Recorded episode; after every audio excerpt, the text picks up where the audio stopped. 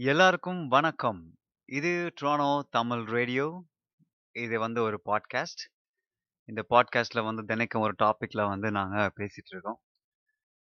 இன்றைக்கி இன்னைக்கு சூஸ் பண்ண டாபிக் வந்து மூவி சம்மந்தப்பட்டது. மூவி சம்மந்தப்பட்டதில் வந்து நிறைய விஷயங்கள் நாங்கள் இன்றைக்கி பேச முடிவு பண்ணோம். ஏன்னா, தினைக்கும் ஒவ்வொரு டாப்பிக்லேயும் வந்து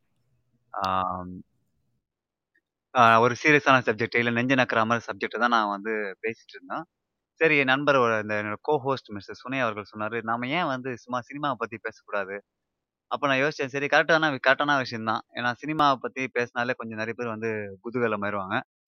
அது மட்டும் இல்லாம ஒரு பெரிய நடிகரோட படத்த ரோஸ்ட் பண்ணோம் அப்டின்னா, நாங்க வந்து இன்னைக்கு அதுக்கு டைட்டிலே வந்து தி பீஸ்ட் ரோஸ்ட் அப்டின்னு தான் பேர் வச்சிருக்கோம். நீங்க வந்து ஆம் இந்த ப படத்த பத்தி பா சில விஷயங்கள கருத்து நல்ல கருத்து சொல்லலாம். நீங்கள வந்து அ அனுபவிச்ச துக்கத்த நீங்க சொல்லலாம். நீங்க அனுபவிச்ச டார்ச்சர சொல்லலாம். அந்த மாரி இன்னைக்கு வந்து அ ஷோல ஆ இந்தியால வந்து ஹையஸ்ட் கிராசிங் மூவிஸ கொஞ்சம் இன்ஃபர்மேஷன் நம்ம பார்க்க போறோம். அது மட்டும் இல்லாம ஒரு 2, 3 படங்கள் 2 சூஸ் பண்ணி வச்சிருக்கோம். இந்த வாரம் வந்து ரிவ்யூ பண்ணலாம் அப்படின்னு சொல்லி. இது ஏற்கனவே வந்து இந்த இந்த படங்கள்லாம் வந்து அ பலாயிரக்கணக்கான வாட்டி அலசி, துளசி, அடிச்சு துவச்சு போட்டு YouTubeலலாம் சரி, இல்ல பாட்காஸ்ட்லயும் சரி நெறைய பேர் ரிவ்யூ பண்ணிட்டாங்க நாங்க ஏன் இப்ப பண்றோம் அப்படின்னு பார்த்தீங்கன்னா, ஆ இப்ப வந்து நாங்க லாஸ்ட் 2 வீக்ஸா வந்து பெரிய அளவுக்கு வந்து அ இந்த 3 படங்கள் தான் டாமினேட் பண்ணிட்டு இருக்குது. இந்த தமிழ் சினிமாவ. எனக்கு தெரிஞ்சு ஒண்ணு வந்து ஆ கேஜிஎஃப், இன்னொன்னு வந்து ஆர்ஆர்ஆர். அதுக்கப்புறம் வந்து பெரிய அளவுக்கு பெருசா டாமினேட் பண்ணல. பட் பெரிய ஓப்பனிங் கிடைச்ச படம் வந்து பீஸ்ட் தான். சரி இது வந்து இந்த படங்கள பத்தி பண்ணுவோம். அப்படி அது மட்டும் இல்லாம இப்ப ரி போன வாரம் வந்து இந்த சாணி காகிதம்னு சொல்லி அப்படி ஒரு படம் ரிலீஸ் ஆயிருந்தது. செல்வராகவனோட செல்வராகவன் நடி நடிச்ச படம். அந்த படத்த பத்தியும் இன்னைக்கு பார்க்கலாம். ஆ நாங்க வந்து ட்ரோனோ தமிழ் ரேடியோக்கு வந்து ஒரு சிக்னேச்சர் டியூன் வந்து நாங்க பிளான் பண்ணியிருந்தோம். அதாவது நானும் யோசிச்சுட்டே இருந்தேன். சரி இப்போ இப்ப இன்டெல் இருக்குல்ல. இன்டெல்ல வந்து அந்த அந்த ஆட்லாம் முடியும்போது ஒரு மியூசிக் ஒண்ணு வரும். டன் டன் டன் டைன் அப்படின்னு ஒரு மியூசிக் வரும். அந்த மாரி வந்து ட்ரோனோ தமிழ் ரேடியோக்கு வந்து ஆ நான் ஏதாவது ஒண்ணு வந்து பண்ணணும் அப்படின்னு யோசிச்சுட்டே இருந்தேன். அப்போ வந்து என்ன என் தோழி ஒருத்தங்க இருக்காங்க. அவங்க வந்து அ நம்ம பேசும்போது இப்ப நம்ம ஒரு கருத்து கரெக்டாக சொல்லிட்டு இருந்தோம்னு வச்சுக்கோங்களேன் அப்ப நம்ம என்ன சொல்லுவோம் அதுக்கு? ஓஹோ! ம்ஹ்ம். அப்படின்னுவான். பட் அவங்க மட்டும் என்ன பண்ணுவாங்கன்னா, ம்ஹ்ம் அப்படின்னு ராகமா இழுப்பாங்க. நான் அப்ப அவங்ககிட்ட அத சொன்னேன். இத வந்து நான் ஒரு நாள் வந்து ஏதாவது எதுக்காவது நான் யூஸ் பண்ணுவேன் அப்படின்னு நான் சொன்னேன் அவங்ககிட்ட. ஆனா வந்து இந்த ட்ரோனோ தமிழ் ரேடியோக்கு தான் வந்து அந்த அந்த ம்ஹ்ம் அப்படின்றது ரொம்ப ஆப்ட்டா இருக்க மாரி தெரியுது. இனிமே வந்து நான் ட்ரோனோ தமிழ் ரேடியோன்னு ஆரம்பிக்கும்போது என்ன சொல்லுவேன் அப்படின்னா, ட்ரோனோ தமிழ் ரேடியோ ம்ஹ்ம் அப்படின்னு தான் நான் வந்து ஆரம்பிக்கலாம்னு இருக்கிறேன். இது உங்களுக்கு பிடிச்சிருந்தா ஒரு லைக்க போடுங்க. சேட்டில் கமெண்ட் கமெண்ட்ட போடுங்க. இன்னைக்கு நாம வந்து சினிமாவை பத்தி தான் பார்க்க போறோம். நம்ம சினிமா வந்து வாழ்க்கையில ஆ ஒரு மறக்க முடிய ஒரு ம ஒரு மறுக்க முடியாத பகுதியா வந்து நம்ம வாழ்க்கையில ஆயிருச்சு. ஏன்னா குறிப்பா வந்து அ இந்தியால இந்தியால குறிப்பா தமிழ்நாடுல வந்து சினிமா அப்படின்றது வந்து நம்ம வாழ்க்கையில வந்து நம்ம வந்து பிரிக்க முடியாத ஒரு விஷயமா இருக்குது. ஏன்னா, சுதந்திரம் ஆனதுக்கு அப்புறம் அதுக்கு முன்னாடி இருந்தே சினிமாக்கள் இருக்குது. பட் அதுக்கப்புறம் வந்து நம்ம தமிழ்நாட்டில் குறிப்பா தமிழ்நாட்டில் வந்து பல முதலமைச்சர்கள் வந்து சினிமா மூலமா உருவாயிருக்காங்கன்றது நம்ம எல்லாருக்குமே தெரியும். அது மட்டும் இல்லாம சினிமா வந்து நம்ம சொல்ற டயலாக்ஸும் சரி, சினிமால யூஸ் பண்ற மீம்ஸும் சரி, அதுதான் வந்து இன்னைக்கு நம்ம வாழ்க்கையில அன்றாட வாழ்க்கையில வந்து ஓடிட்டு இருக்குன்னு சொல்ல முடியும். ஆம் நெறைய நீங்க சமூக பிரச்சனைகள்னு வரும்போது நீங்க பார்த்தீங்கன்னா, நம்ம சமூக நம்ம இந்தியால வந்து சமூக பிரச்சனைகள் அப்படின்னு ஒண்ணு எழும்போது, நம்மள வச்சு வ மறைக்கக்கூடிய அந்த அத அத பத்தி மறக்க கூற ஒரு ஒரு விஷயம் வந்து சினிமா. சினிமா, அரசியல், அப்புறம் அ விளையாட்டு எஸ்பெஷலா கிரிக்கெட்டு இது 3யுமே வச்சு பெருசா ரிலிஜியன் இது மூ 4மே வச்சு எப்பவுமே வந்து மத்த விஷயங்கள வந்து மறக்கடிப்பாங்க. அது சினிமால வந்து சினிமா வந்து முதன்மையா இருக்குது. இதுல எப்படி அப்படின்னா நீங்க ஒண்ணு பெரிய படத்த ரிலீஸ் பண்ணி விடுவாங்க. ஏதாவது சமூக பிரச்சனை வந்துச்சு அப்படின்னா அதான் கிரிக்கெட் ஐபிஎல் தான். அதான் கிரிக்கெட். ஸோ ஏதாவது ஒரு சமூக பிரச்சனை வந்துச்சு அப்படின்னா முதல்ல வந்து ஒண்ணு ஐபிஎல் மேட்ச் ஆரம்பிச்சு விடுவாங்க. இல்ல ம மதங்கள் மூலியமா, இல்ல சா சாதிகள் மூலியமா வந்து பிரச்சனைய கிளப்பி விடுவாங்க. அப்படி இல்லன்னா அரசியல்ல ஏதாவது ஒரு விஷயத்த வச்சு அத நான் மறக்க வச்சுருவாங்க. ஸோ சமூக பிரச்சனைகள வந்து மறக்க வைக்கிறக்கூடிய மறக்க வைக்கக்கூடிய ஒரு மு ஒரு முதன்மையான ஒரு கருவி என்னன்னு பார்த்தீங்கன்னா, சினிமாவா தான் இருக்கு. இத நம்ம வந்து என்னைக்குமே வந்து மறுக்கவே முடியாது. ஆதி காலத்துல இருந்து ஆதி காலம்னா எப்படி? நான் சொல்ற பிளாக் அண்ட் ஒயிட் படத்துல இருந்து இன்னைக்கு வரைக்கும் சினிமாவுல வந்து அ ஹீரோ டாமினன்ஸ் அப்படின்றது வந்து அதாவது ஆம்பளைங்க வந்து டாமினேஷன் வந்து குறிப்பா நம்ம இந்தியன் சினிமாக்கள்ல நெறைய இருக்குது. நீங்க வந்து அந்த காலத்துலேருந்து இந்த காலம் வரைக்கும் நீங்க பார்த்தீங்க அப்படின்னா, ஹீரோ முக்காவாசி படத்துல கிட்டத்தட்ட 80% 90% படங்கள்ல வந்து ஹீரோயின் இந்த பெண் கதாபாத்திரம் அப்படின்றது ஆம் ஒரு கருவியா ஒரு ஒரு பொம்மையா வச்சிருப்பாங்க. அதாவது வந்து அவங்க சும்மா ஒரு கிளாமருக்காகவோ, இல்ல சும்மா பெண்கள் இருக்கணும் அப்படின்றதுக்காகவோ, இல்ல இந்த கேரக்டர் சும்மா வச்சு தான் விடுவோமே அப்படின்ற மாதிரி ஒரு ஒரு விஷயத்துக்காக தான் வந்து பெண்களை வந்து சினிமால யூஸ் பண்ணாங்க. இப்ப அது அது மட்டும் இல்லாம இந்த கவர்ச்சி, கவர்ச்சிக்காகவும் சினிமாவில் வந்து பெண்கள் அதிகமாக யூஸ் பண்ணாங்க. கவர்ச்சி யூஸ் பண்ண அளவுக்கு கூட பெண்களை வந்து முக்கிய கதாபாத்திரமா மு முக்காவாசி படங்கள்ல வந்து வைக்கல அப்படின்றது தான் உண்மை இத கேட்டுட்டு இருக்கிறவங்களும் சரி, சினிமா இதுவரைக்கும் பார்த்துட்டு இருக்கிறவங்களும் சரி, இது நெறையவே தெரியும். ஆ எல்லா படங்கள்லயும் பார்த்தீங்கன்னா, ஒரு ஹீரோ இருப்பாரு. அந்த ஹீரோவ சுத்தி தான் கதை நடக்கும். அந்த ஹீரோக்கு சுத்தி வர கதையில ஹீரோயின் வந்து ஒரு சின்ன பகுதியா இருப்பாங்க. அவ்வளோதான். இதுதான் அன்னிலருந்து இன்னைக்கு வரைக்கும் வந்து ஒரு மிகப்பெரிய என்ன சொல்றது? அ ஒரு கவர் கவரா இருக்கும். அத மறைக்க மறைக்க வச்சிருப்பாங்க. ச ஹீரோயின் வந்து சும்மா ஒரு இதுக்கு அப்படின்ற மாரி. ஆ ஒரு காலத்துல வந்து கவர்ச்சி நடிகைகள்லாம் பார்த்தீங்கன்னா, தனியா இருப்பாங்க. ஹீரோயின்ஸ் வந்து தனியா இருப்பாங்க. அவங்க வந்து வெறும் நல்ல கதாபாத்திரமா நடிப்பாங்க. ஆனா கவர்ச்சிக்கு தனியா இருப்பாங்க. ஆனா காலம் போக போக என்ன ஆயிடுச்சு, ஹீரோயினே கவர்ச்சியா மாறிட்டாங்க. பட் இருந்தாலும் வந்து அந்த பெண்களோட கதாபாத்திரம் அந்த அளவுக்கு பெருசா போன மாரி தெரியல. ஒரு சில படங்கள் தான் வந்து என்ன சொல்றது? பெண்கள வந்து மையமா வச்சு படங்கள் எடுத்தாங்க. ஆனா அந்த படங்கள் கூட பார்த்தீங்கன்னா, பெரிய அளவுக்கு பெருசா நீங்க கைவிட்டு சொல்லிடலாம் இந்த படங்கள் தான் வந்து ஓரளவுக்காவது போச்சு. அதுவும் ஓரளவுக்கு தான். மிகப்பெரிய சக்சஸ்ஃபுல் படம்லாம் எதுவுமே கிடையாது. இப்ப நம்ம வந்து நம்ம இந்த கோ ஹோஸ்ட் சுனைக்கு போவோம். சுனை நீங்க சொல்லுங்க. நீங்க என்ன நினைக்கிறீங்க? நம்ம இந்த விமனோட கேரக்டர்ஸ் இந்த படங்கள்ல யூஸ் பண்றாங்கல்ல, அத பத்தி நீங்க என்ன நினைக்கிறீங்க?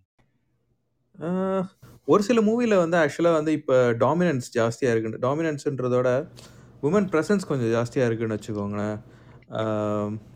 எப்படின்னா ஹாலிவுட்ல இருந்தே வரேன். சால்ட்டுன்னு ஒரு படம் வந்துச்சு. ஏஞ்சலினா ஜோலிது. அந்த படம் வந்தபோது வந்து என்ன உமன் கேரக்டர் இவ்வளோ டாமினன்ஸாக இருக்குது ஏன்னா அப்போலாம் வந்து டாம் க்ரூஸ் தான் பெரிய ஹீரோவாக இருப்பார் சரியா? அதுக்கு அடுத்து வந்து இவங்க பண்ண ஆரம்பித்தாங்க இப்போ அதே நம்ம இண்டஸ்ட்ரிக்குள்ளே வந்தீங்க அப்படின்னா, ஒரு மேஜர் பிரேக் த்ரூ அப்படின்றது வந்து பிளாக் அண்ட் ஒயிட் மூவிஸில் இருந்துச்சுன்னு வச்சுக்கோங்க. அது எதை மாதிரி இருக்கும் அப்படின்னா, இவங்க வந்து ஒரு ஜென்னால பாதிக்கப்பட்டிருப்பாங்க. ஜென்ஸால பாதிக்கப்பட்டிருப்பாங்க. அண்ட் இவங்க அத பிரேக் பண்ணிட்டு வெளில வர்ற மாரி, அந்த மாரி கேரக்டர்ஸா தான் நெறையா இருந்துச்சு. ஓகேவா? அதுக்கு அடுத்து பார்த்தீங்கன்னா, இந்த 80ஸ்ல பார்த்தீங்கன்னா, அந்த ஒரு தென்றல் புயலாகி வருதேன்ற மாரி ஒரு கேரக்டரைசேஷன் பாலச்சந்தர். அதான். அந்த மாரி ஒரு கேரக்டரைசேஷன்லாம் வர ஆரம்பிச்சுச்சு. அதுக்கப்புறம் என்னாச்சு, நான் பார்த்த வரைக்கும் பயங்கர மேல் டாமினன்ட்டா தான் இருந்துச்சு. அது ஒரு ஆக்ஷன் ஹீரோ இருப்பாரு. அவருக்கு வந்து ஒரு லவ்ன்றது வந்து சைட் ட்ராக்ல இருக்கணுன்றதுக்காக ஒரு ஹீரோயின் வர ஆரம்பிச்சாங்க. தென் இப்ப ரீசென்ட்டா லாஸ்ட் ஒரு 5 இயர்ஸா பார்த்தீங்க அப்டின்னா, வுமன் ம், சென்ட்ரிக் மூவிஸே நெறையா வருது. ம், ம், ம், கனாவா ம், இருக்கட்டும், ஒரு சில படம்லாம் ஃப்ளாப் ஆச்சுன்னு வச்சுக்கோங்க. பட் அகைன் ம், அது வந்து அவங்களே வந்து சென்ட்ரிக் கேரக்டர்ஸாவே வந்துச்சு. நயன்தாரா வந்ததுக்கப்புறம் நெறைய நெறைய மேல் அந்த ஃபீமேல் டாமினேட்டட் மூவிஸ் நெறைய வந்துச்சு. நயன்தாரா வந்து பாப்புலர் ஆனதுக்கப்புறம், நீங்க! சொன்ன மாரி நெறைய படங்கள் நயன்தாராவே நயன்தாரா அப்புறம் ஜோதிகா. இந்த ஜோதிகா வந்து எனக்கு தெரிஞ்சு ஸ்டார்ட் ஸ்டார்ட் பண்ணாங்க ஆக்சுவலா. ஸ்டார்ட் பண்ணிட்டு அதுக்கப்புறம் அதோட கன்டினியூஷன் தான் நயன்தாரா அப்படின்னு நான் சொல்லுவேன். நயன்தாரா அதுக்கப்புறம் த்ரிஷா கூட ட்ரை பண்ண மாரி இருந்துச்சு அங்கங்க 2, 3 படம். பெருசா அந்த அளவுக்கு வேலைக்கு. பெருசா எதுவும் கிளிக் ஆகல. ஆமா. திரிஷா வந்து அந்த காலத்துல இருந்தே இன்னும் சொன்ன மாரி திரிஷா வந்து சொன்னோம்னா 1980ல இருந்தே நடிச்சிட்டு இருக்க மாரி தெரியுது. திரிஷா இப்ப இருக்கிற படங்கள்லாம் அது மாரி ஒரு சில மூவிஸ்லாம் இருக்கும் பாருங்களேன். இப்ப. தெகிடிலாம் எடுத்தீங்கன்னு வச்சுக்கோங்க. ஈக்குவல் இது இருக்கும். அந்த ஹீரோயினுக்கும் கொஞ்சம் ஈக்குவல் இம்பார்ட்டன்ஸ் இருக்கும். இவருக்கும் பேர் என்ன ஹீரோக்கும் இருக்கும். பாலா மூவிஸ் ஜெனரலி வந்து அப்படிதான் இருக்கும். அந்த ஹீரோயின்ஸ வந்து அவன் கண்ணாலே பேச வைப்பாரு. பாலாலாம். So from the. பிகினிங் அது மாரி தான். ம். எனக்கு தெரிஞ்சு வந்து ஹீரோயின்ஸ் வந்து ரொம்ப முக்கியமா வந்து சித்தரிச்சது வந்து எனக்கு தெரிஞ்சு பாலச்சந்தர் வந்து! முதன்மையான இடம் பெற்றிருப்பாரு. ஏன்னா அவரோட படங்களோட கதைகள்லாம் பார்த்தீங்கன்னா, ஆ ஹீரோயின்ஸ் வந்து முக்கியமா சரி ஓகே. அது இது வந்து ஒரு தனி டாபிக் ஆக்சுவலா. நம்ம! வந்து ஒரு தனி டாபிக்காவே பேசலாம். அ பெண்கள் நம்ம இன்னைக்கு எதுக்கு சொல்ல வந்தேன் அப்டின்னா, சமந்தா வேற சொல்றாங்க. கரெக்ட்டா சமந்தா, அமலா பாலு இந்த மாரி நெறைய கேரக்டர்ஸ் வந்து ஆ தனியா தனியா படங்கள் பண்ணியிருக்கிற வாய்ப்பு பா பார்த்துட்டு இருக்கோம் நம்ம. இன்னைக்கு நம்ம பார்க்க போறது வந்து பீஸ்ட் ரோஸ்ட் அப்புறம் சாணி சாணி காகிதம் அப்படின்ற படங்கள் நான் வந்து ஆர்ஆரும் பார்த்துட்டேன். அது அது அதுவும் பண்ணலாம். ஸோ முதல்ல வந்து இப்போ நீங்க ஆடியன்ஸ் ஒரு மூணு பேர் இருக்காங்க. உங்களுக்கு வந்து நீங்க பீஸ்ட் படம் பார்த்துருந்தீங்க அப்படின்னா உங்க கமெண்ட்ஸ்ல வந்து நீங்க போடுங்க. எது வந்து நீங்க பீச்ல பீச்ல வந்து ரசிச்சது அப்படின்னு சொல்லி நான் படத்தை ரிவ்யூ பண்றதுக்கு முன்னாடி முதல்ல நான் வந்து அந்த ஸ்டார்டிங் வந்து அந்த இதோட பற்றி சொல்ல போகிறேன் முதல்ல நான் ட்ரெய்லர் பார்க்கும்போதே நான் என்ன விஷயங்கள் எனக்கு பிடிச்சது என்ன விஷயம் பிடிக்கல அப்படின்னு சொல்லி நான் பீஸ்ட் படத்தை பற்றி சொல்கிறேன் பீஸ்ட் படத்தோட ட்ரெய்லர் வந்து எனக்கு வந்து உண்மையிலேயே வந்து பிடிக்கலன்னு தான் சொல்லுவேன்.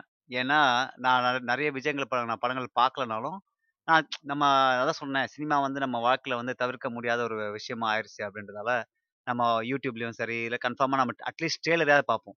நான் ஃபஸ்ட்டு ட்ரெய்லரை பார்க்கும்போது ஆச்சரியப்பட்ட ஒரு விஷயம் என்ன அப்படின்னா அதுல வந்து அந்த காட்டின அந்த blood and gory scenes Vijay வந்து தன்னோட ஒரு மாஸ் ஆக்ஷன் ஹீரோவா காட்டுறதுக்காக நிறைய கத்தி எடுத்து ந- சச்ச சச்சன்னு குத்து ரத்தம்லாம் கு- குபீர்னு அடிக்கும் அதெல்லாம் பண்ணுவாங்க. எனக்கு தெரிஞ்சு இது வரைக்கும் நான் பார்த்த விஜய் படங்கள்லயே இந்த அளவுக்கு நிறைய ஆக்ஷன் சீக்வன்சஸ் இருக்கும். நல்லா அடிப்பாரு மேல பறப்பாங்க அந்த மாதிரிலாம் இருக்கும். எனக்கு தெரிஞ்சு இது நான் தப்பா கூட சொல்லியிருக்கலாம். எனக்கு தெரிஞ்சு இது ஃபர்ஸ்ட் டைம் வந்து இந்த மாதிரி பிளட் தெறிக்க அவர் அந்த படம் பாத்தீங்கன்னா ஃபுல்லாவே பிளட் ஷர்ட்டோட தான் இருப்பாரு. ஏன்னா விஜய் அப்படின்ற ஒரு ஆக்டர் வந்து ஆஹ் அவரோட சக்சஸ் ஆரம்பிச்ச காலத்துல இருந்து எ- எனக்கு தெரிஞ்சு இந்த பீஸ்ட் படம் வ- முன்னாடி வரைக்கும் ஒரு ஃபேமிலி ஓரியன்ட் ஒரு ஹீரோவா தான் நான் இன்னைக்கு வரைக்கும் பார்த்துட்டு இருக்கிறேன் அவரோட மிகப்பெரிய சக்சஸே வந்து ஃபேமிலியா வந்து தியேட்டருக்கு வருவாங்க அப்படின்றது தான். அது மட்டும் இல்லாம ஃபேமிலியா வரும்போது கிட்ஸும் வருவாங்க. விஜயோட டான்ஸ் ரொம்ப ரசிப்பாங்க. ஆனா இந்த படத்தை அந்த ட்ரெய்லரை என்னால பார்க்கும்போதே என்னால வந்து அது வந்து என்ன சொல்றது அதை ஆக்செப்ட் பண்ணவே முடியல. ஸோ என்னோட ட்ரெய்லர் ரிவ்யூவே வந்து இன்னைக்கு நான் அந்த படம் வந்தப்போ எனக்கு தெரிஞ்சோம் இது வந்து இந்த அளவுக்கு பெருசாக வந்து எதிர்பார்க்கும் நல்லா போகுமா இல்லையா அப்படின்றது. யாரோ AF AGF J nine six கேட்டு ஆமா ட்ரோனோ ட்ரோனோ தான் பிரதர் ட்ரோனோ தான். சுனை நீங்க சொல்லுங்க. நீங்க ஃபர்ஸ்ட் ட்ரெய்லர் பார்க்கும்போது பீஸ்ட்ல வந்து என்ன மாதிரி எக்ஸ்பெக்டேஷன்ஸ் நீங்க? இல்ல என்ன மாதிரி நீங்க விருப்ப பாத்தீங்க சொல்லுங்க பார்ப்போம் நான் வந்து பீஸ்ட் பார்க்கும்போது அந்த ஜிகர்தண்டாவோட இதுதான் ஞாபகம் வந்துச்சு எனக்கு. ரத்தம் தெறிக்க தெறிக்க ஒரு ஆக்ஷன் படம் வேணும்டா அப்படின்னு வந்து தெரியுமா ஸ்டார்டிங்ல அது மாதிரி தான் இருந்துச்சு ஸோ. அண்ட் எனக்கு வந்து நிறைய மூவியோட ரிசம்பிளன்ஸ் வந்துச்சு. இது நிறைய வந்து சோஷியல் மீடியால பேசிட்டாங்க. அதே மாதிரி ஃபர்ஸ்ட் எனக்கு தோணுது வந்து கூர்கா ஏன்னா அந்த படம். பார்த்துட்டேன். ஏன்னா மால் ஹைஜாக் அதுக்கப்புறம் அதுக்கப்புறம் இவர் ஃப்ளைட்ல எல்லாம் போவாரு. ஸோ என்ன ஏது அப்படின்னு பார்த்துட்டு ம். So okay. ஏதோ டெரரிசம் ரிலேட்டடா ஏதோ பண்ண போறாங்க. ஆமா. நெ- அப்படின்றத தோணுச்சு. நிறைய நான் நான் நிறைய சிம்லர் டை ஹார்ட் படம் பார்த்தேன் அதுல. நீங்க சொன்ன மாதிரி. கூர்கா படம் பார்த்தேன் அதுல. அப்புறம் டாப் கன் மேவரிக் அவரு அந்த கேரக்டர் பார்த்தேன் அதுல. அப்புறம் விஸ்வரூபமோட ஒரு ரெண்டு சீன்லாம் வர மாதிரி அதுல இருக்கும். அது ஆமா பார்த்தேன். சோ எல்லாமே கலந்து வர மாதிரி தான் இந்த படம் இருந்துச்சு. அந்த அத ட்ரெய்லர்ல பார்க்கும்போது. Yeah, என் ஃப்ரெண்ட்ஸ் எல்லாம் ஒருத்தன் என் ஃப்ரெண்டு ஒருத்தன் வந்து என் கூட வேலை பார்க்குற சின்ன பையன் தான். அவன் சொன்ன மாதிரி நான் வந்து எனக்கு கொஞ்சம் சீக்கிரமா நான் நான் என் கூட தான் வேலை பார்க்கறேன். அவன் நான் ஷிஃப்ட் அலோவ் பண்ண நான் தான் அலோவ் பண்ணேன் அவனுக்கு சீக்கிரமா போறதுக்கு. அப்போ அவங்க கேட்டான் அந்த மாதிரி நான் அண்ணா, நான் ஒரு ஃபிஃப்டீன் டுவெண்ட்டி மினிட்ஸ் நான் ஏர்லியா போட்டுமா அப்படின்னு நான் சொன்னேன். கேட்டான் என்கிட்ட நான் சொன்னேன் எதுக்குடா அப்படின்னா நான் வந்து பீஸ்ட் படம் பார்க்க போறேன். நான் வந்து இருபத்தஞ்சு டாலர் கொடுத்து எடுத்து வச்சிருக்கேன். எத்தனை பேர் போக போறீங்க? அப்படின்னா எட்டு பேர் எ- எட்டு பேர்னா கணக்கு போட்டுங்க. இரநூறு டாலர் முதல் ஏழு மணி ஷோக்கே போயிட்டாங்க. நான் சொன்னேன் போகிறதுக்கு முன்னாடி தம்பி வேணாம் இந்த மாதிரி நான் வந்து பல பல கஷ்டங்கள் நான் வந்து பட்டிருக்கிறேன். ஃபர்ஸ்ட் டே ஃபர்ஸ்ட் ஷோலாம் அதுவும் வந்து இவ்வளோ காசு கொடுத்து போகிறது வந்து வேணாம் அப்படின்னு நான் சொன்னேன். அப்படி அவன்கிட்ட சொன்னால் அவன் கேட்கல பட் நான் அதெல்லாம் அவங்க ஃப்ரெண்ட்ஸோட போய் என்ஜாய் பண்ண போகிறாங்கன்றத நான் அப்படியே விட்டேன் அப்புறம் நான் சொன்னேன் நீ வந்து என்ன படம் பார்த்ததுக்கு இந்த ரிவ்யூ வந்து என்கிட்ட நீ சொல்லணும் தம்பி அப்படின்னு நான் சொன்னேன். அதுக்கப்புறம் அவன்கிட்ட பேசவே இல்லை. ஆனா பாலாஜி நான் எனக்கு தெரிஞ்ச வரைக்கும் என்னன்னா இது வந்து அவங்க வந்து ட்ரெய்லரோடயே வந்து இதுதான் படம்னு சொல்லி வித்து முடிச்சிருந்தாங்கன்னு வச்சுக்கோங்களேன். படம் ஹிட் ஆயிருந்திருக்கும் அது ஒரு படம் அப்படின்னு சொல்லி எடுத்து அதை இழுத்து now coming to the movie. மூவிக்குள்ள ஆமா. போவோம் நம்ம. ஆமா. ஆக்சுவலா வந்து நான் இந்த சொல்லணும்னா வீக்கெண்ட்ல வந்து நான் ரெண்டு செல்வராகவன் படம் பார்த்தேன்னு தான் நான் சொல்லணுமே தவிர இதுல நான் பீஸ்ட் பார்த்தேன் சாணி காகிதம் பார்த்தேன்னு சொல்ல முடியாது தனியா. என்ன ரெண்டு ஓ படத்துலயுமே ஆமா சொல்லுவாங்கல்ல ஆமா ஏன்னா- ஏன்னா எனக்கு வந்து ரெண்டு படத்துலயுமே அவர் தான் நடிச்சிருந்த மாதிரி இருந்துச்சு. ஏதோ ஏதோ ஒரு ஃபீல் ஆமா. ரைட் ஏதோ கரெக்ட் சிம்பிளா வந்தாரு ஒரு சட்டை பேண்ட்டை போட்டு வந்தாரு அதுல வந்து ஒரு சட்டையும் டவுசரையும் போட்டு வந்தாரு ஏதோ பண்ணிட்டு ஆமா. போயிட்டாருன்ற மாதிரி இருந்துச்சு but anyway. Coming back to Beast movie என்ன ஏதோ லைக் மூவி வந்து இருந்துச்சு ஓகேவா நம்ம. கேப்டன் விஜயகாந்த் வந்து இப்ப விஜய் அப்படின்னு சொல்லி டைட்டில் வச்சிரலான்ற ஒரு எஃபெக்ட் வந்துருச்சு கடைசியிலன்னு வச்சுக்கோங்க. லாஸ்ட். 10 மினிட்ஸ்லாம் வந்து ஒரு இதெல்லாம். விஜயகாந்த் படத்துல பார்த்துட்டோம் நம்ம ஆக்சுவலா. இல்லங்க. விஜய்க்கும் விஜயகாந்த் நீங்க சொல்றத நான் ஒத்துக்கிறேன். ஆனா ஒரு விஷயம் நான் ஒத்துக்கவே மாட்டேன். நீங்க விஜய், விஜயகாந்த் நீங்க கம்பேர் பண்றதே தவறு. ஏன்னா எங்க தலைவர், எங்க எங்கள் அண்ணன் கேப்டன், பெரிய கேப்டன் வந்து டயலாக்லயே பாதி பாதி டெரரிஸ்ட் வந்து திருத்திருவாருன்றத நீங்க வந்து மறக்கக்கூடாது. அத நான் நீங்க. வேற. நீங்க விஜயகாந்த் நடிச்ச படத்துல இருந்தே ஒரு சீனே உருவி இருக்கிறாங்கன்னு நான் சொல்றேன் கிளைமாக்ஸ்ல. நீங்க என்னடான்னா, அவரு அங்க பார்டர்ல இருந்து சொல்லுவாரு, "டேய் வந்துட்டு இருக்கிறேன்டா, பார்டர ஓப்பன் பண்ணி வைங்கடா, கதவ திறந்துருங்கடா, அத வந்துட்டேன்டான்னுவாரு." அதே அவரு சொல்றாரு, "எதிர்க்க வா, ம். ஏவுகணைய சு பேர் என்ன சு சுடு, நான் பார்த்துக்கிறேன்." அ அ. அப்படிங்கிறாரு. என்னென்னலாமோ நடக்குது. அதான் சொல்றேனே ஃபர்ஸ்ட்டு நாம வந்து இந்த எனக்கு பிடிச்ச விஷயத்த நான் படத்துல சொல்றேன். பீஸ்ட்ல. எல்லாமே அவ்ளோ மொக்கெல்லாம் நான் சொல்ல மாட்டேன் படத்துல. எனக்கு பிடிச்ச விஷயம் வந்து படத்துல வந்து என்னன்னா, அந்த மால் வந்து நல்லா செட்டு போட்டிருந்தாங்க. சூப்பரா இருந்தது. உண்மையிலேயே வந்து அந்த மால் வந்து நல்லா செலவு பண்ணியிருக்காங்க. அது வந்து அத அந்த ஒரு அந்த லைட்டிங்கும் சரி, அது எல்லாமே நல்லா பண்ணி எனக்கு பிடிச்சிருந்தது. அந்த மால் செட்டப் ஓரளவுக்கு நல்லா பண்ணியிருந்தாங்க. 2வது வந்து விஜயோட என்ன சொல்றது, அந்த டாமினன்ஸ் படத்துல வந்து நல்லா இருந்துச்சு. என்னதான் நீங்க அது மொக்க படமா இருந்தாலும்! விஜய் வந்து அத கேரி பண்ணாரு. அது வந்து விஜய்க்கு வந்து அந்த ஒரு என்ன சொல்றது, தன்னோட கேரக்டர வந்து என்னைக்குமே கேரி பண்ற அந்த பவர் வந்து என்னைக்குமே இருக்குது. அத நான் உண்மையிலேயே ஒத்துக்கணும். ம். 3வது எனக்கு ரொம்ப புடிச்ச படத்த விஷயம் வந்து, இது இது என்ன சொல்லுது? ஜெஸ்ஸி ஜெஸ்ஸின்னு சொல்லுதா? உண்மையிலேயே அவர் வந்து படத்துல இல்லன்னு வச்சுக்கங்களேன், உண்மையிலேயே படம் வந்து என்ஜாய் பண்ணியிருக்கவே மாட்டேன். நான் அவர் பேசுற டயலாக்ல, "டேய் தம்பி, நீ என்னடா அரை கொர பிரசவத்துல பொறந்தியா? லூசு மாரி பேசுற." டேய், எனக்கு. முனுசாமி, முனுசாமி எங்கடா போன? எங்களுக்கு. பயந்து உள்ள ஒளிஞ்சிட்டு இருக்கியேடா முனுசாமி. நீ நீ வந்து எங்கள காப்பாத்துன்னு பார்த்தா, நீ போய் உள்ள ஒளிஞ்சுக்கிற. வாயா வெளிய அப்படின்றப்பலாம் எனக்கு சரியான சிரிப்பு அந்த படம்லாம். ஏன்னா, அந்த ஆளு வந்து யோகி பாபுவே தூக்கி சாப்பிட்டாரு அந்த சீன்லலாம். யாஹ்! எல்லாத்தையும் சொல்லிட்டேனா அப்படின்னுவாரு. இல்ல ஆக்சுவலா நீங்க சொன்னது கரெக்ட். என எனக்கு. மூவில ரொம்ப புடிச்சிருந்தது எதுன்னு பார்த்தீங்கன்னா, விஜயோட லுக். அதாவது. ஒரு ஹீரோ வந்து அ இப்படிதான் இருக்கணும் அப்படின்றத வந்து தமிழ் இண்டஸ்ட்ரியில டிஃபைன் பண்ணவே இல்ல. அத டிஃபைன் பண்ணது வந்து எனக்கு தெரிஞ்சு 2 ம். பேரு. சூர்யா ம். 1, ம். இன்னொன்னு விஜய்ன்னு நான் சொல்லுவேன். ஏன்னா வந்து. ஸ்டார்ட்டிங் ஃப்ரம் த ஸ்டார்ட்டிங் டேஸ்ல இருந்து இன்ன வரைக்கும் அந்த லுக்க ம். மெயின்டெயின் பண்றதா இருக்கட்டும். அதெல்லாம் வந்து he is doing it properly. ஆமா. அது என்னமோ உண்மதான். பட். அவர் வந்து அந்த ஸ்டார்ட்டிங்ல சூஸ் பண்ண ஸ்டோரீஸ் மாரியே இப்பயும் சூஸ் பண்ணாருன்னா கொஞ்சம் நல்லா இருக்கும். எல்லாருக்கும் நல்லா இருக்கும். அதாங்க அதாங்க இப்ப பிரச்சனை. இப்ப தமிழ் சினிமால சரி இப்ப இப்ப நீங்க வந்து நான் இது வந்து நான் ஃபிரெண்ட்ஸ்க்கு நெறைய தடவ பேசியிருக்கேன். இப்போ சவுத் இந்தியாலயே பார்த்தீங்கன்னா, தி பெஸ்ட் மூவிஸ் யார் மேக் பண்றாங்க அப்டின்னா, மலையாளம் மூவிஸ். அவங்கள வந்து. அடிச்சுக்கவே முடியாது. இன்னைக்கு. வரைக்கும் சரி, அன்னைக்கும் சரி, இன்னைக்கும் சரி, மலையாள படங்கள நம்ம அடிச்சுக்க முடியாது. ஏன்னா, அந்த படத்துல இருக்கிற எதார்த்தம். அவங்க. அவங்க ஃபோக்கஸ் பண்றது ஒண்ணே ஒண்ணு என்னன்னா, கதை, அந்த கதைக்கேத்த கதாபாத்திரம். இவ்வளவுதான். அது. திரைக்கதை. அதான் கதை, திரைக்கதை, அந்த கதாபாத்திரங்கள். இது 3யும் வந்து பேஸ் பண்ணி தான் உங்களுக்கு வந்து மலையாள படங்கள் வருது. மலையாள படங்கள்ல நீங்க பார்த்தீங்கன்னா, அதுல மியூசிக் இருக்கா இல்லையான்னு கூட தெரியாது. அதான் சக்சஸ் அங்க. இந்த மலையாள படத்துல நீங்க பாட்டும் சரி, அதுல வர பேக்கிரவுண்ட் மியூசிக்கும் சரி, நீங்க வந்து தனியா ஃபீல் பண்ணவே மாட்டீங்க. அது வந்து ஒரு பெரிய சக்சஸ். அதுக்கப்புறம் வந்து எனக்கு தெரிஞ்சு தமிழ் சவுத் இந்தியால வந்து மலையாள படத்துக்காக தமிழ் சினிமா தான் one of the best movies அப்படின்னு நான் சொல்லுவேன். அது அது இப்போ இருந்து தான் இருக்குது. இல்லன்னு நான் சொல்லல. பட் கன்னட படங்களும், தெலுங்கு படங்களும் எனக்கு தெரிஞ்சு அதுக்கு அடுத்து தான் வந்தது.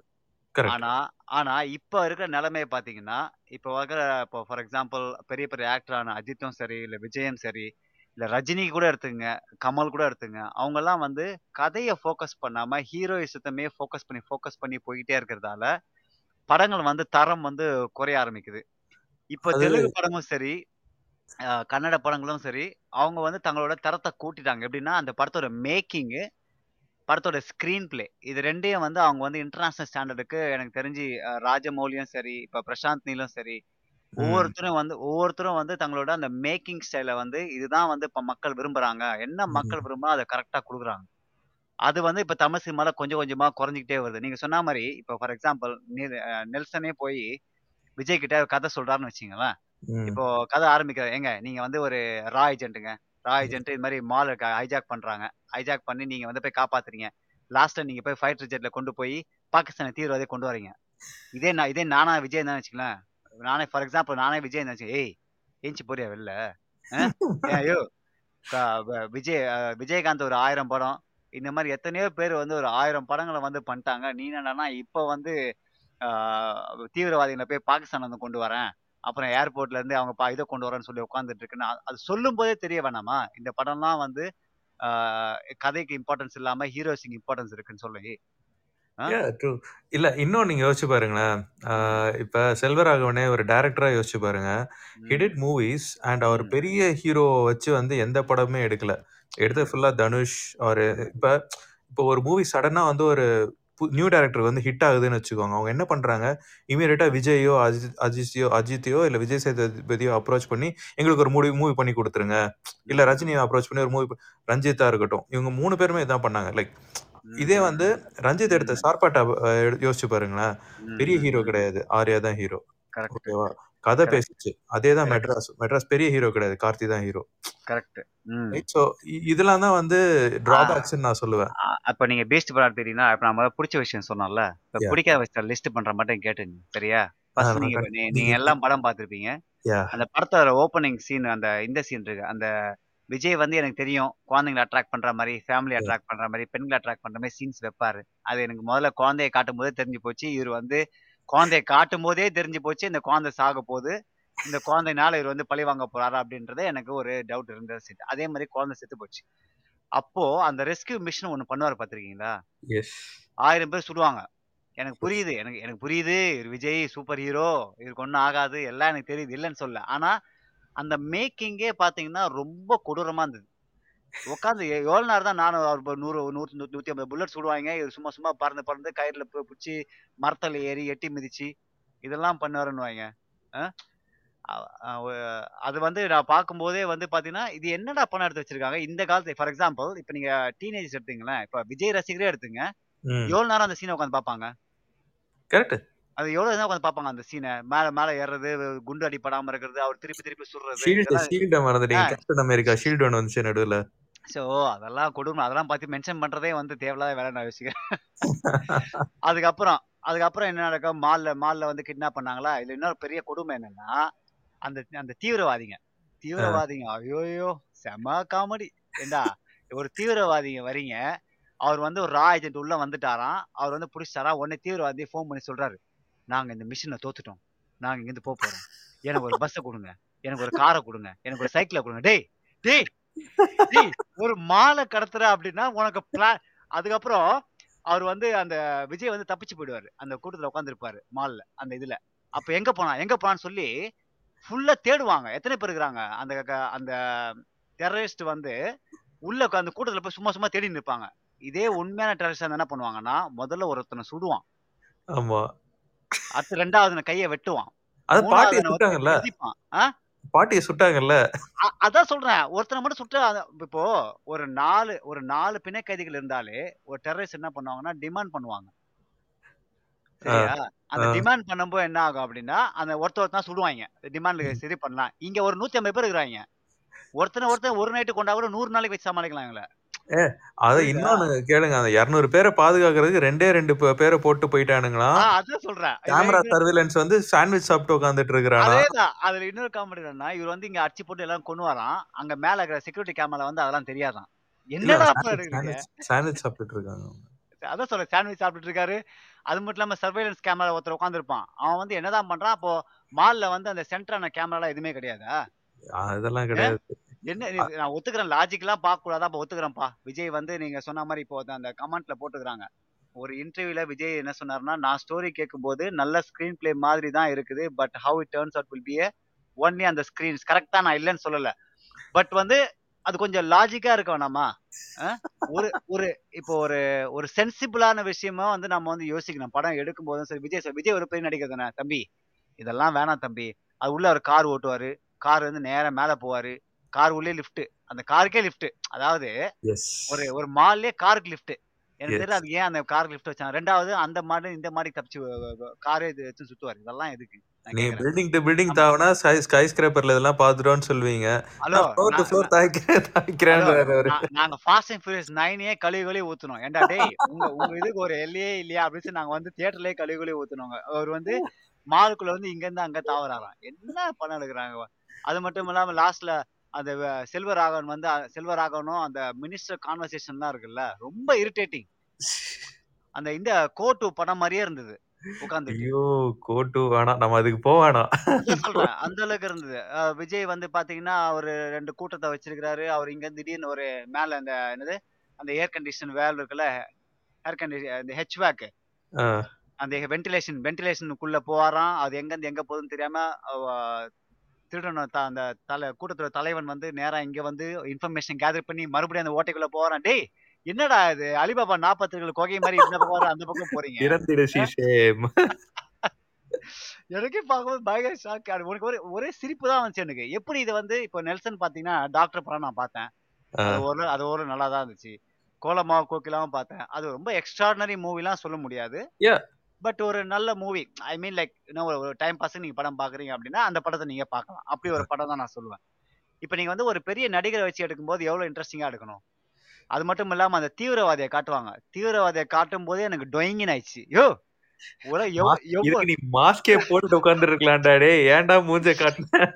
அப்புறம் நான் வந்து இந்த ட்ரெய்லரை காட்டும்போது விஜய் வந்து மாஸ்க் இல்லாம அந்த ஃபிளைட் ஜெட்ல போவாரு. நான் வந்து அது வந்து நிறைய பேர்கிட்ட கிண்டல் பண்ணி சொல்லிட்டு இருந்தேன். பாத்தியா? எப்படியா உலகத்துல ஒன்பது கிரகங்களும் ஒரே நேர்கோட்டில் இருக்கும் ஒருவன் அவன் மட்டுமே மாஸ்க் இல்லாம ஜெட் ஃபைட் ஓட்ட முடியும் அப்படின்னு சொல்லி கிண்டல் பண்ணிருந்தேன் ஆனா அதுக்கப்புறம் நான் போய் ஒரு ரிசர்ச் படிச்சேன். அதாவது வந்து கேன் ஃபைட்டர் ஜெட் ஃபிளைட்ஸ் வந்து பைலட்ஸ் வந்து மாஸ்க் இல்லாம பறக்க முடியுமா? அப்படின்னு சொல்லி நான் ஒரு ரிசர்ச் படிச்சேன். அந்த ரிசர்ச் என்ன சொல்லுச்சு அப்படின்னா ஃபர்ஸ்ட் ஏன் மாஸ்க் போறாங்க ஜெட் ஃபைட்டர்ஸ் அப்படின்னா அவர் டுவெண்ட்டி ஃபைவ் தௌசண்ட் ஃபீட்டுக்கு மேலே அந்த மாதிரி ஒரு ஆல்டிடியூட் மேலே மேலே போகும்போது அவங்க அந்த ஆக்சிஜன் சப்ளை வந்து கட் ஆயிடும். அந்த. ஹைப்போ ஹைப்போக்சியா ஒரு கண்டிஷன் இருக்குது. உங்க. ஆக்சிஜன் வந்து உங்க இதுல இருந்து பிரெயினுக்கு போறது அது வந்து ரொம்ப கம்மியாயிடும். அதனால ஆக்சிஜன் மாஸ்க் போட்டாங்கன்னா தே கேன் சர்வைவ் இல்லைன்னா ரொம்ப கஷ்டம். இவர் வந்து பாத்தீங்கன்னா மாஸ்க் கழட்டி இருப்பாரு ஆனா வந்து நமக்கு சொல்ல பெருசா சொல்லியிருக்க மாட்டாங்க. எந்த எத்தனை ஆயிரம் அடியில வந்து அவர் இருக்காரு அப்படின்னு சொல்லி. அப்ப நாமளா அசியூம் பண்ணிக்கணும். அவர் வந்து டுவெண்ட்டி ஃபைவ் தௌசண்ட் ஃபீட்டு கீழே தான் வந்து அந்த மாஸ்க்கை வந்து கழட்டி இருக்கிறாரு அப்படின்னு சொல்லி. நிறைய ஃபைட்டர்ஸ் ஆக்சுவலா வந்து நிறைய ஃபைட்டர்ஸ் வந்து மாஸ்க்கை கழட்டிட்டு தண்ணி குடிப்பாங்க சாப்பிடுவாங்க. இதெல்லாம் பண்ணுவாங்க. நல்ல வேலை அதெல்லாம் பண்ணல. இப்போ ஸ்டைல்ன்ற பேர்ல. அதான் நான் யோசிச்சுனே இருந்தேன். நல்ல வேலை விஜய் என்ற பேர்ல ஒரு கண்ணாடியை திறந்துக்கிட்டு பஞ்ச் டைலாக்ன்ற பேச மேலே மேலே நின்று இப்போ பேசுவார்னு நினச்சேன். இது ஃபிளைட் ரெக்க மேல ஏறி நின்னுகிட்டா? ஆ ஃபைவ் லேக் மேலே டைலாக்லாம் பேசுவார்னு நினைச்சேன் நல்ல வேலை அதான் பின்னாடி தீவிரவாதி அவர் லக்கேஜ்ல தூக்கிட்டு வந்துட்டு இருக்காருல்ல. அப்புறம் எப்படி அதெல்லாம் பண்ணுவாங்க அந்த தீவிரவாதியை வந்து- வந்து லக்கேஜை தூக்கிட்டு வருவாரு. அதெல்லாம் ஓகே தான் ஒத்துக்கிறேன். ஆனா அந்த தீவிரவாதியை செலக்ட் பண்ண கேரக்டர் இருக்குல்ல? பயணம் படம் இருக்குல்ல? அந்த பயணம் அந்த அந்த தீவிரம் நடிப்பான்ல அவன் அவனை தூக்கி போட்டிருந்தா கூட அந்த படம் ஓரளவு நல்லா இருந்திருக்கும் தோணுது எனக்கு. அவ்வளவு வைத்தியர் எனக்கு படம் பார்க்கும்போது எப்படி அந்த படத்தை யோசிச்சு எடுக்கிறீங்க? வித்தியாசமான வில்லனை காட்டுறன்ற பேர்ல வந்து மொக்க பண்ணி வச்சிருக்கீங்க இல்ல அவங்க அவங்க ஒரு ட்விஸ்ட் பண்ணாங்களாம். என்ன ட்விஸ்ட் தெரியும்ல? இப்ப வந்து படமே ட்விஸ்ட் தான். நீங்க எது- எந்த இடத்துலன்னு மட்டும் சொல்லுங்க நீங்க. அவர் வந்து அந்த தீவிரவாதியை விடுவிக்கிறதுக்காக அவங்க ஒரு கண்டிஷன் வைப்பாங்கல்ல? ஆமா. அப்ப வந்து அவர் வந்து கார்ல போயிட்டு இருப்பாரு இவரு இங்க இதை பண்ணிட்டு இருப்பாரு அவங்க கார்ல போயிட்டு இருப்பாங்க இது பண்ணிட்டு இருப்பாங்க அப்ப நாம என்ன நினைப்போம் ஓகே இவர் வந்து இத இத ஸ்டாப் பண்ணிட்டு அவங்க வந்து? நடுவுலயே. வந்து நடுவுலயே. வந்து அவருக்கு மறுபடியும் கூட்டு போயிருவாங்கன்றத நம்ம நினைப்போம் ஆனா. அதெல்லாம் இல்ல அவர் வந்து போயிடுவாரு இவர் வந்து ஃபிளைட் மூலியமா போய் காப்பாத்தி வருவாரு தான் இது பண்ணுவாரு தான் கதை ரொம்ப காமெடி எப்பா. எப்படியோ ஒரு அடியா படம் பார்த்து முடிச்சிட்டேன்னு வச்சுக்கோங்க ஆனா நேத்து அதான் இவங்க வந்து ஓவர் ஹைப் கொடுத்து இது எனக்கு தெரிஞ்சு விஜய் நடிக்க வேண்டிய படமே கிடையாது. இது வேற யாராவது நடிக்க வேண்டிய படம் இதெல்லாம். ஏன்னா எனக்கு தெரிஞ்சு வேற யாராவது நடிச்சிருந்தா அதுக்கேத்த மாதிரி இவங்க ஸ்டோரியை மாத்திருந்திருப்பானுங்க கொஞ்சமாவது. அதான் பீக்கா கூட போட்டிருக்காங்க அதுல. Every scene looks like in slow motion எப்படா இந்த சீன் முடியும்னு தெரியல அப்படின்னு உட்காந்துருந்தாங்க போல இருக்குது. அவங்க மட்டும் இல்ல எனக்கு தெரிஞ்ச சினிமா பீஸ்ட் படம் பார்த்த முக்காவாசி பேர் வந்து முக்காவாசி படம் எல்லாருமே அப்படிதான். விஜய் விஜய் ஃபேன்ஸே வந்து ஐயோ போதும்டா விட்டுருங்கடான்ற மாதிரியே உட்காந்துருந்தாங்க தியேட்டர்ல. இந்த நீங்க ப்ளூ சட்டோட ரிவ்யூ எல்லாம் பாத்தீங்கன்னா வெளுத்து வாங்கியிருப்பா போல. நான் எந்த ரிவ்யூவும் பார்க்கல ஆக்சுவலி நான் பார்த்தேன் மூவி பார்க்கணும் அப்படின்னு தான் சரின்ட்டு வெயிட் பண்ணி தான் பார்த்தேன் நான் மூவிய நாளா முதல்ல ரிவ்யூ பாத்துறது. எல்லா ரிவ்யூவும் பார்த்துட்டு தான் எந்த படம் பார்க்கணும்னு சூஸ் பண்றது. விஜயோட பீஸ்ட் படம் வந்து லாஸ்ட் லிஸ்ட்ல வச்சிருந்தேன். சரி ஓகே கடைசியா அந்த படத்தை பார்ப்போம் ஒண்ணுமே பண்ணல. நம்ம வாழ்க்கையில இது வந்து வாழ்க்கையே வெறுத்து போயிருக்குது. அப்படி ஏதாவது ஒரு விஷயம் நம்ம வந்து அந்த படத்தை பார்க்கணும் அப்படின்னா பீஸ்ட் படம் பார்க்கலாம் அப்படின்ற ஒரு எண்ணத்துல தான் நான் வந்து பீஸ்ட் படம் வந்து கடைசியா போன வெறுத்து போய் நீங்க பீஸ்ட் படம் பாத்தீங்கன்னா இன்னும் டிப்ரெஷனுக்கு தான் போவீங்க. அதனால அந்த தப்பெல்லாம் பண்ணாதீங்க. இப்ப நம்ம வந்து பீஸ்டோட கலெக்ஷன்ஸ் பார்க்கலாம். பீஸ்ட் வந்து பாத்தீங்கன்னா கிட்டத்தட்ட இருநூத்தி ஐம்பது கோடி கலெக்ஷன் இருக்குங்க அது. வந்து ரொம்ப ஃபர்ஸ்ட் நாள் டிக்கெட்டே ஒஸ்ட் 20 கலெக்ஷன்லாம் இல்ல. ஆனா வந்து கொஞ்சம் கலெக்ட் பண்ணிருக்குது. இல்ல ஃபர்ஸ்ட் நாள் ஆ. டிக்கெட்டே $25ன்னு வச்சுக்கோங்களேன். எனக்கு நீங்க உங்களுக்கு தெரிஞ்சு ஒரு 8 பேர் போன மாரி, எனக்கு தெரிஞ்சு வந்து ஒரு 18 பேர் கொண்ட கும்பல் போனாங்க. சரியா? ம், எல்லாம் ம். ஃபர்ஸ்ட் நாள் போனவங்க தான். என்ன? ம், ம், ஸோ அதனால. வந்து ஃபர்ஸ்ட் 3 டேஸ் எனக்கு தெரிஞ்சு தியேட்டர் லைக் ஃபுல்லா தான் ஓடுச்சு. அண்ட் ஃபர்ஸ்ட் 3 டேஸ் வந்து $25 தான் டிக்கெட்டு. ம், ம், ம். ஸோ அதனால வந்து கலெக்ஷன் அப்ராட் கலெக்ஷன்ஸே அவன் நெறைய எடுத்திருப்பான் எப்படினாலும். ம், ம். அதுல வந்து அ என்ன சொல்றது? பீஸ்டோட ஃபர்ஸ்ட் டே கலெக்ஷன் தான் இருக்கிறதுலே அதிகம். அதாவது ஐ திங்க் 150 க்ரோர்ஸ்க்கு மேல ஃபர்ஸ்ட் டே கலெக்ஷன் போச்சு. அதுக்கப்புறம் வந்து செகண்ட் டே நட்டுக்குச்சு.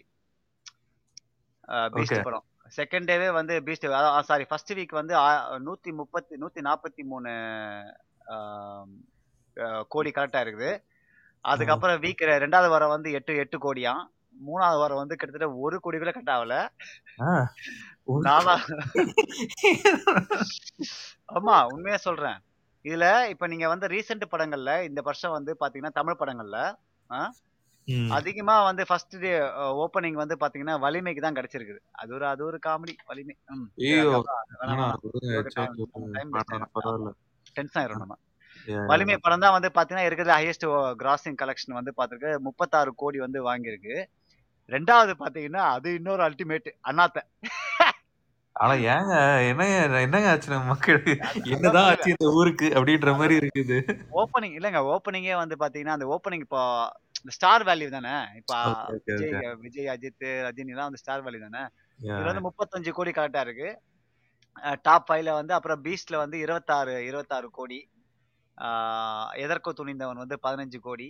அப்புறம் அதுக்கப்புறமா வந்து மாஸ்டர் போன வருஷமா வந்துச்சு. இந்த வருஷம் வந்துச்சா? போன வருஷம் போன வருஷம். இல்ல. சோ இது வந்து டாப் 5 ஓப்பனர்ஸ் இப்ப ரீசென்ட்டா வந்த படங்கள்ல வந்து இதான் அதிகமான ஒரு ஒரு கலெக்ஷனா இருக்கு.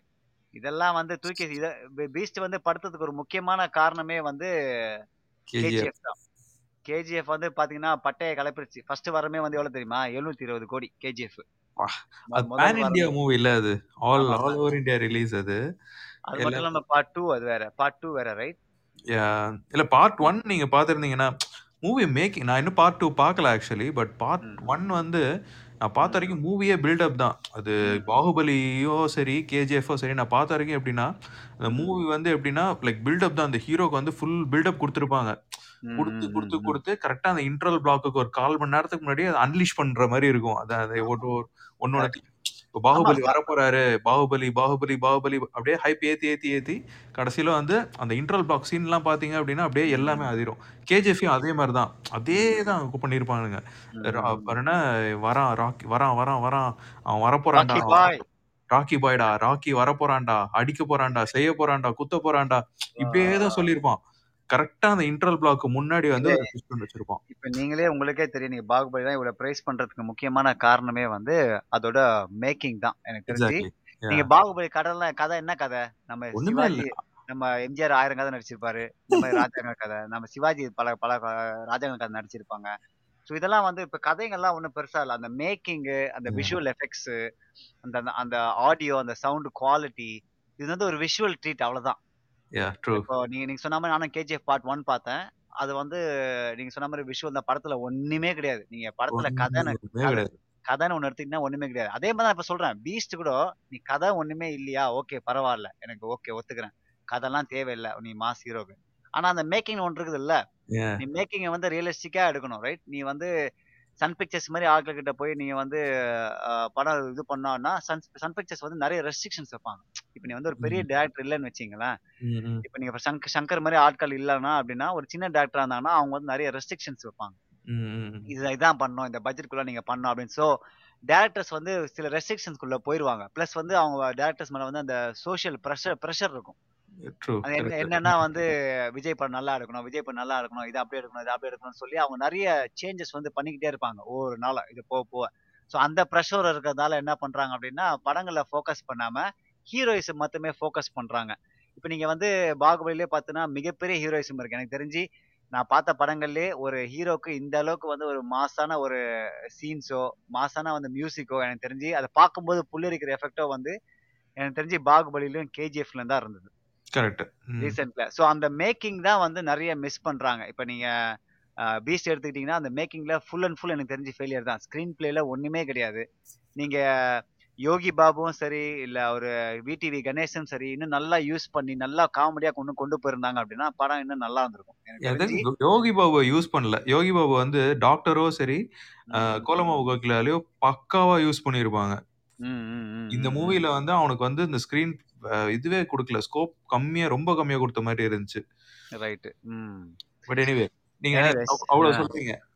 இவ்வளவு சொல்லிட்டு கில்லி யோசிச்சு பாருங்களேன். படத்துல எனக்கு தெரிஞ்சு நீங்க மொத்தமா கொஞ்சம் யோசிச்சு பாத்தீங்கன்னா ஏழே சீன் தான் படத்துல. ஆமா கரெக்ட் அவ்வளவுதான். படமே மொத்தம் ஏழே சீன் தான். கரெக்ட் அந்த படத்துல ஒண்ணுமே கிடையாது. ஆனா படம் வந்து அவ்வளோ ஒரு அவ்வளோ ஒரு விறுவிறுன்னு படத்தை எடுத்து கொண்டு போயிருப்பாங்க. அவ்வளவுதான். முட படம் அப்படியே ஆரம்பிக்கும் டக்குன்னு முடிஞ்சிற மாதிரி இருக்கும். திடீர்னு இன்டர் வந்துரும். ஆமா. அதான் சொல்றேன் இப்ப பீச் படம் பார்த்து ஆரம்பத்துல இருந்து எண்டு வரைக்கும். எனக்கு தெரியும் நான் வந்து இந்த படத்துல உட்காரும் போதே எனக்கு தெரியும் இந்த படம் இப்படிதான். ஏன்னா நான் ரிவ்யூ எல்லாம் பார்த்துட்டேன் முன்னாடியே. ரிவ்யூ எல்லாம் பார்த்ததால வந்து இப்ப நான் ஒரு எக்ஸ்பெக்டேஷன்ஸோட தான் உட்காந்தேன் நான் எக்ஸ்பெக்ட் பண்ணாம கிடைச்ச ஒரு விஷயம் தான் வந்து விடிவி கணேஷ். ஏன்னா எனக்கு நிறைய இடத்துல நான் வந்து உண்மையிலேயே வந்து நான் சிரிச்சேன்.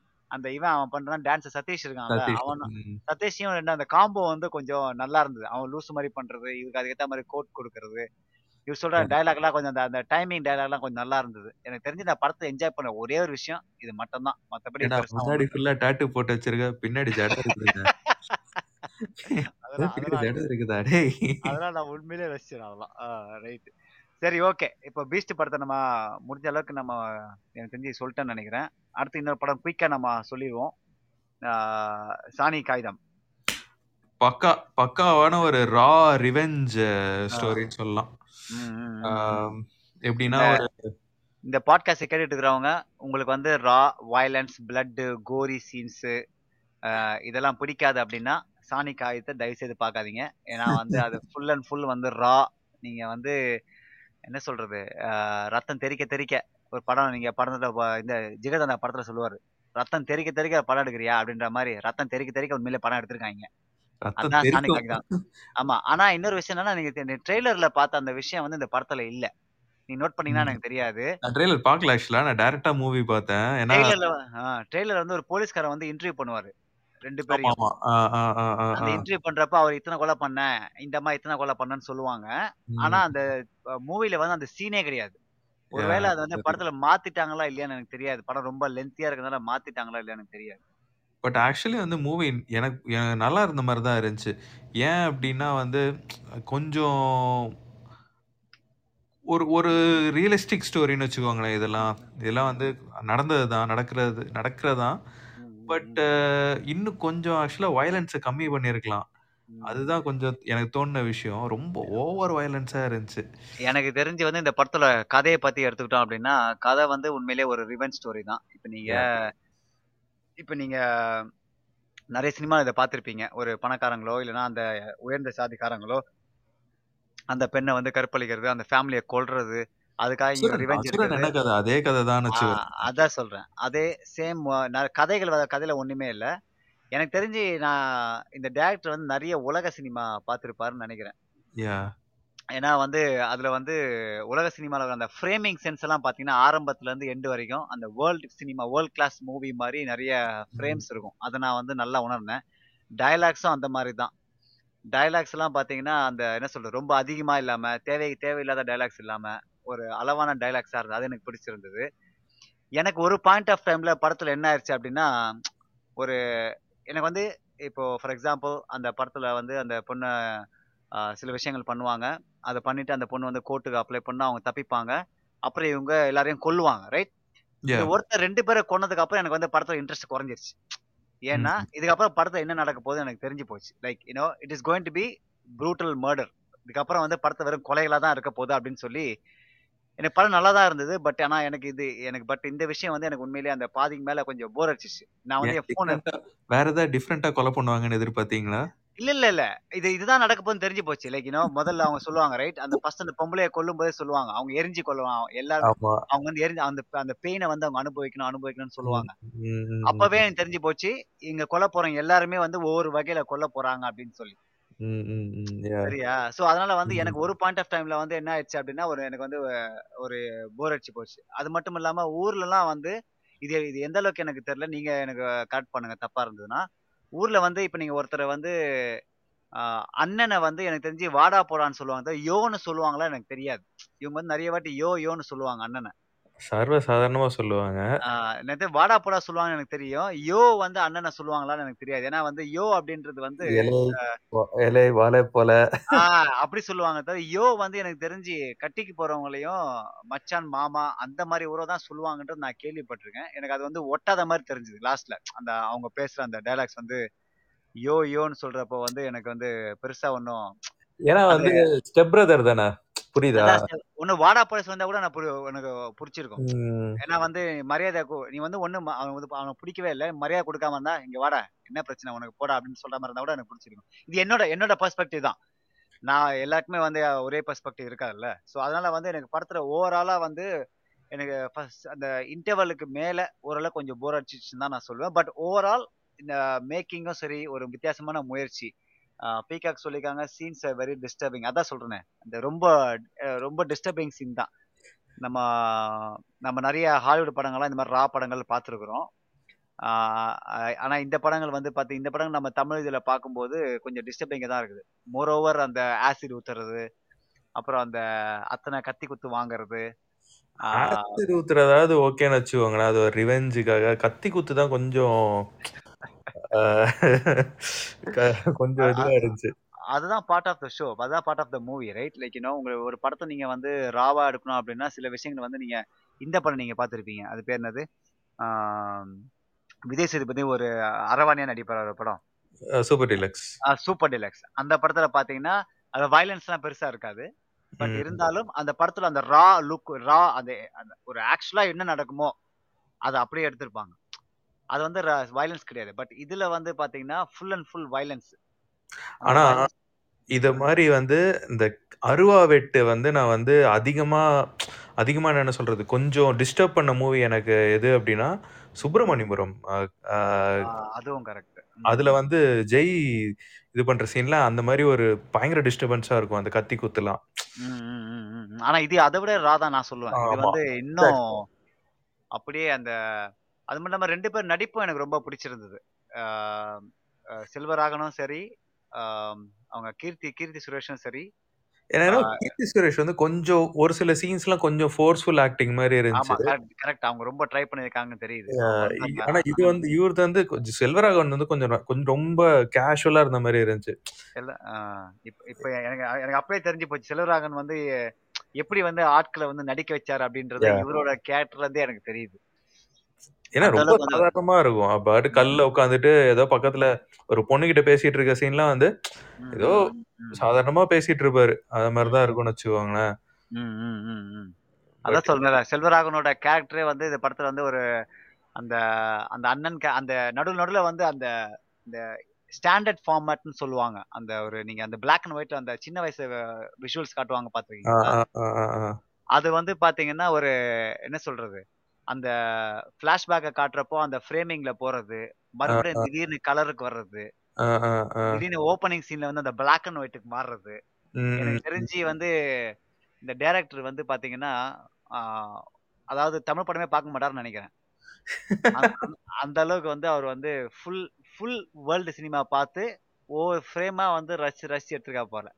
அது மட்டும் இல்லாம லைட்டிங் சொல்லியே ஆகணும். லைட்டிங். வந்து உண்மையிலேயே full and full mostly mostly வந்து டார்க் ஷேடோ ஷேடோல தான் எடுத்திருக்காங்க. நெறைய இருட்டுல தான் எடுத்திருக்காங்க.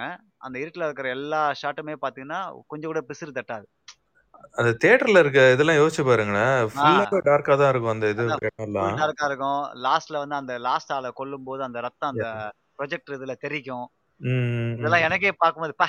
ரொம்ப ஸோ லைட் லைட் ஹார்ட்டட்லாம் தயவுசெய்து இந்த படத்த கொஞ்சம் அவாய்ட் பண்ணி ரொம்ப ஆனா என்ன சொல்றது?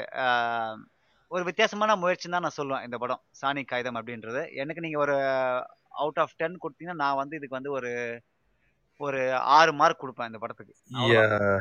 எனக்கு வந்து 6.5 எனக்கு வந்து அவ்வளோதான். நான் ஆமா நான் 6, 5, 5.5, 6 அவ்வளோதான் நான் குடுப்பேன். ஏன்னா அந்த அளவுக்கு பெருசா ஒண்ணும் இன்ட்ரஸ்டிங்கா இல்ல படத்துல. ஏன்னா நான் சொன்ன மாரி, இப்போ ஒரு படம் வந்து நாம வந்து படத்தோட சக்சஸ் என்ன அப்படின்னா, அந்த எனக்கு எனக்கு புரியுது. அவங்க வந்து ஒரு துன்பமான சிச்சுவேஷன் அனுபவிச்சிருக்காங்க. இவங்க எல்லாம் சாகணும் அப்படின்றது வந்து எனக்கு தெரியுது.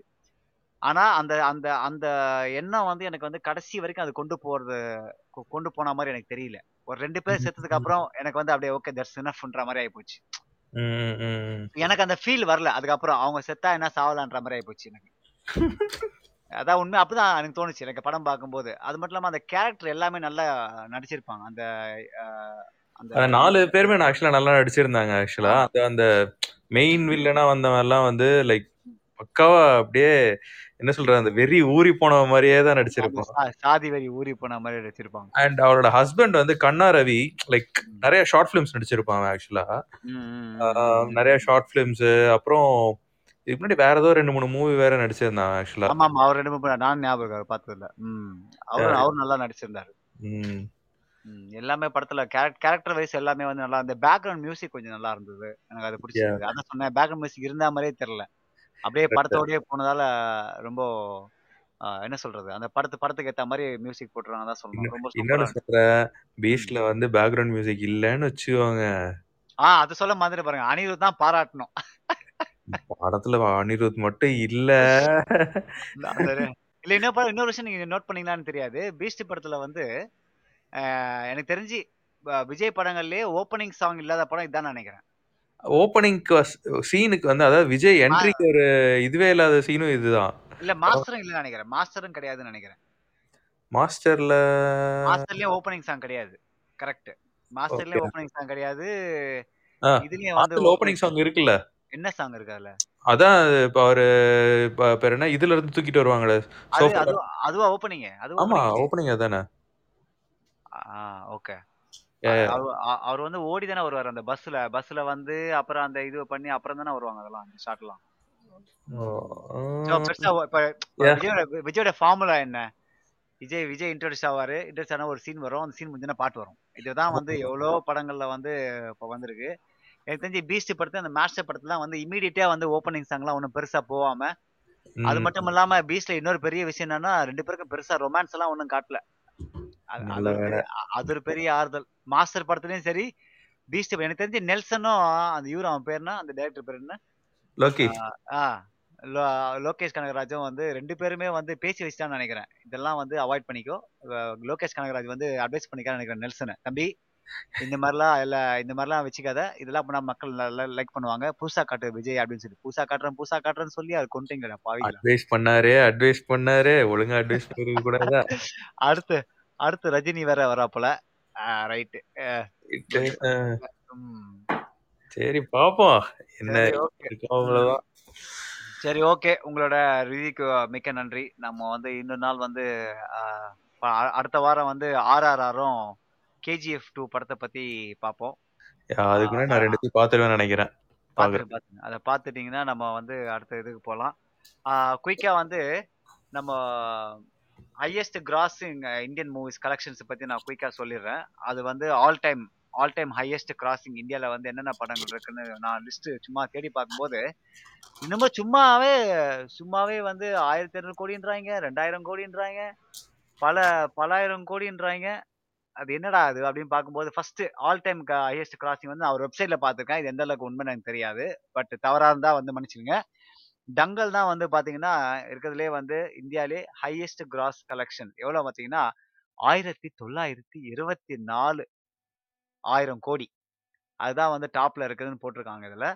ரெண்டாவது வந்து பாகுபலி டூ கன்க்ளூஷன் வந்து பார்த்தீங்கன்னா ஆயிரத்தி எழுநூற்றி நாற்பத்தி ஒம்பது கோடி போட்டிருக்கிறாங்க. இது வந்து ஃபர்ஸ்ட் பார்ட் வந்து சேர்க்காம வந்து இது தனியாக போட்டுக்கிறாங்க ரெண்டாவது வந்து பாகுபலி கன்க்ளூஷனு ஆமா. அது அது வந்து தனி ரெக்கார்டு வந்து. இப்போ அடுத்து என்னன்னு பாத்தீங்கன்னா கேஜிஎஃப் சாப்டர் டூ இது வந்து பாத்தீங்கன்னா இப்போதைக்கு ஆயிரத்தி இரநூறு கோடி ரீச் ஆகிட்டு இருக்குது. இது இன்னும் இந்த கலெக்ஷன் போயிட்டே இருக்கிறதுனால இது இன்னும் அதிகமா போகும் அப்படின்னு சொல்றாங்க கேஜிஎஃப் சாப்டர் டூ அதுக்கு அடுத்து வந்து ஆர்ஆர்ஆர் ஆயிரத்தி நூற்றி முப்பது கோடியில இருக்குன்னு சொல்றாங்க. அதுக்கப்புறம் பழைய படங்கள் இந்த பஜ்ரங் பைஜான் ஒரு எட்நூத்தி கோடி. அப்புறம் சீக்ரெட் சூப்பர் ஸ்டார் ஒரு எட்நூற்றி முப்பத்தி கோடி பிகே இருக்குல்ல அது நம்ம லிஸ்ட்லேயே வந்து ஃபர்ஸ்ட் தமிழ் படம். தமிழ் படம் இல்லை இது வந்து பேன் இந்தியா மூவி நம்ம எந்திரன் டூ பாயிண்ட் ஓ இதான் வந்து பார்த்தீங்கன்னா ஆறுநூற்றி ஐம்பத்து நாலு கோடி. அது வந்து டாப் டென்ல எயித் ஸ்பாட்ல இருக்கு. இந்த மாதிரி ஒவ்வொரு படங்களும் வந்து ஒவ்வொரு ரேட்டிங்ல இருக்கு. இதுக்கு முக்கியமான காரணம் ஏன் இவ்வளோ ஹிந்தி படங்கள் இருக்கு அப்படின்னா ஹிந்தி படங்களுக்கு வந்து மார்க்கெட் கூட. வேர்ல்டு வைடா வந்து இந்தியன் பாப்புலேஷன் அது மட்டும் இல்லாமல் தமிழ் ஆட்களே வந்து நிறைய ஹிந்தி படங்கள் பார்க்கறதால, இதோட கலெக்ஷன் கூடுது. இப்போ இதுவே நீங்க வந்து பாகுபலிலாம் எடுத்துக்கிட்டீங்கன்னா, பாகுபலி தமிழ், தெலுங்கு, தமிழ் மலையாளம், ஹிந்தி, கன்னடா இந்த மாதிரி நிறைய லாங்குவேஜ் ரிலீஸ் பண்ணதால பாகுபலிக்கு வந்து அவ்வளோ கலெக்ஷன்.